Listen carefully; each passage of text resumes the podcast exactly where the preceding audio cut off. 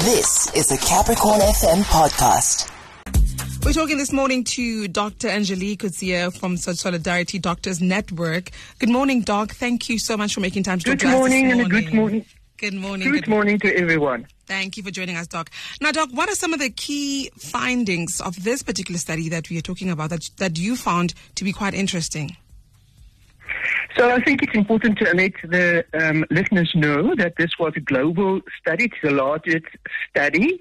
And it was done on the COVID vaccines to see if it has been, uh, you know, um, there was 13 medical conditions, and it was done about um, under about 99 million recipients across eight countries to see what what conditions they had, and then they came up. This findings was published in the Journal of Vaccines, and they came up with five conditions, five specific conditions that have a higher significant risk um, when you received, and here's the thing, Pfizer, Moderna, and AstraZeneca.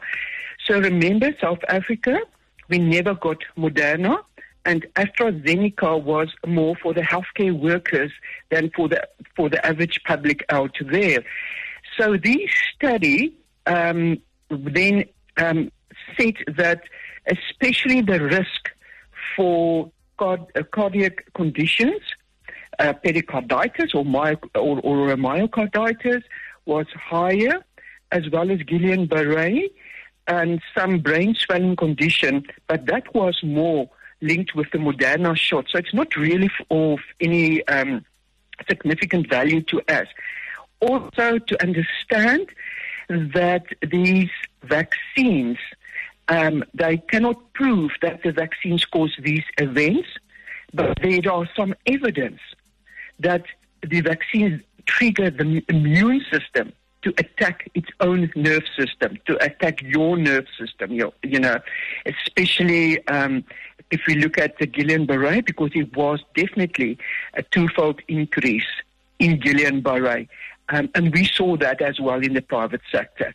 So um, I have no problem with the Guillain-Barré as well as um, some of the clotting uh, conditions. However, the myocarditis and pericarditis is a bit more difficult because we know that COVID, especially Delta, was also responsible for uh, uh, um, uh, uh, these heart conditions as well. So it, it, it would be interesting to see whether these people who had the shot, whether they had been COVID before, because it makes it difficult to see to say which one is really um, responsible.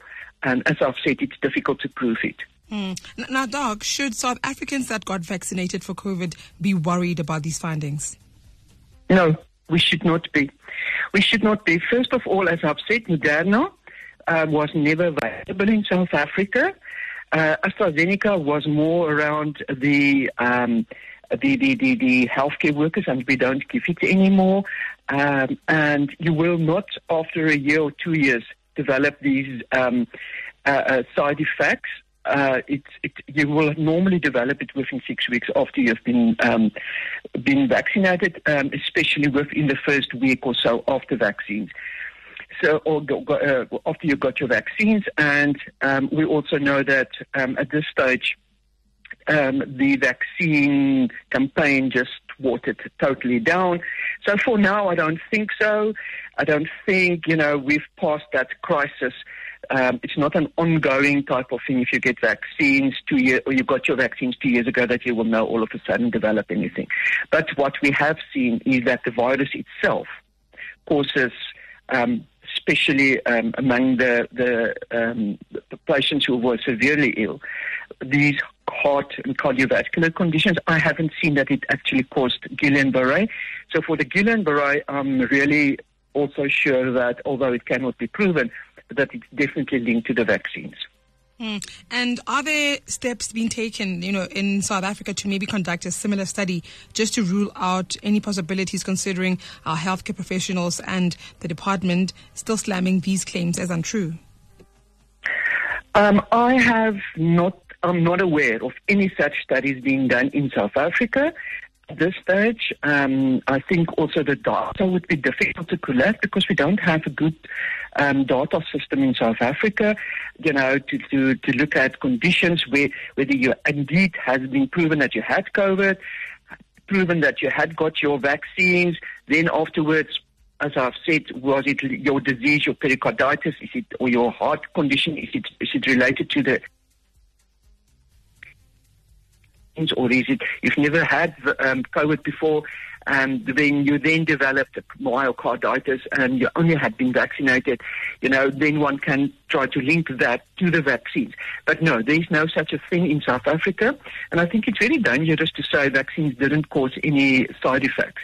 Uh, there's no vaccine that that won't give a side effect. Yes, there will always be side effects, and I think it would be mischievous to say, you know, um, vaccines are um, will not give this to you. Uh, we we need to make sure that if going forward, that we with the knowledge that we now have, that we make sure that if there's another um, uh, COVID epidemic coming or an outbreak, that we advise much better the patients on who should get um, vaccinated or not, and um, you know, not just saying, you know, get the vaccine and it's going to save your life, because um, unfortunately we cannot say it is. Although again, vaccines can save millions of lives but there will always be a small number of people who have been adversely affected. But if it's you, then it's 100%. All right, so there's no need to panic.